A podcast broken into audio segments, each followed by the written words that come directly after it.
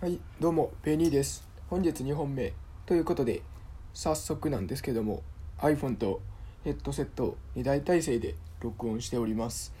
あの、さっき撮ったやつがヘッドセットで撮ってる音声なんですけども、聞いてみた感じ、えー、っと、なんか音の反響みたいな、この家で撮ってるので、部屋からの声の反響みたいなのはあんまりないかなっていう印象は受けました。まあ実際、この音声ににほん体制で撮ってるので実際どうなってるのかってにほん聞き比べてもらえると分かりやすいかもしれないですね。まあそうでヘッドセットいい感じかもっていうのはちょっと印象としてあります。なんかノイズキャンセリング機能みたいなのもあったりするみたいなんで、そういう影響かもしれないですね。ただこのヘッドセットやと口に近いっていうのはいい面もあり悪い面もありっていうのがあって、ちょっと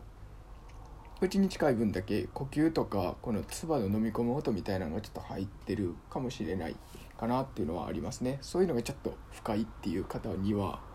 もしかしたらこの対、えー、と方法っていうのは向いてないのかもしれないですね。で、あと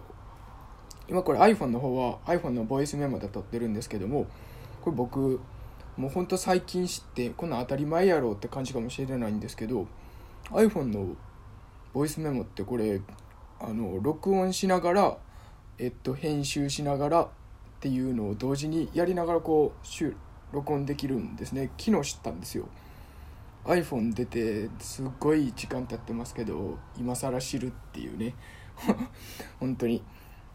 これめっちゃすごい発見でした。おーすげえめっちゃ便利ってなって、 iPhone やっぱすげえなーと思って、ほんま アイフォンいち 台で何でもできるやんって感じでした。はい、まあそんな感じで、えー、っと収録見ました収録してみましたけど、どんな感じでしょうか。まあぜひぜひにほんあげるので聞き比べてもらえると嬉しいなと思います。実際に僕も聞いてみようと思います。はい、ではそれでは。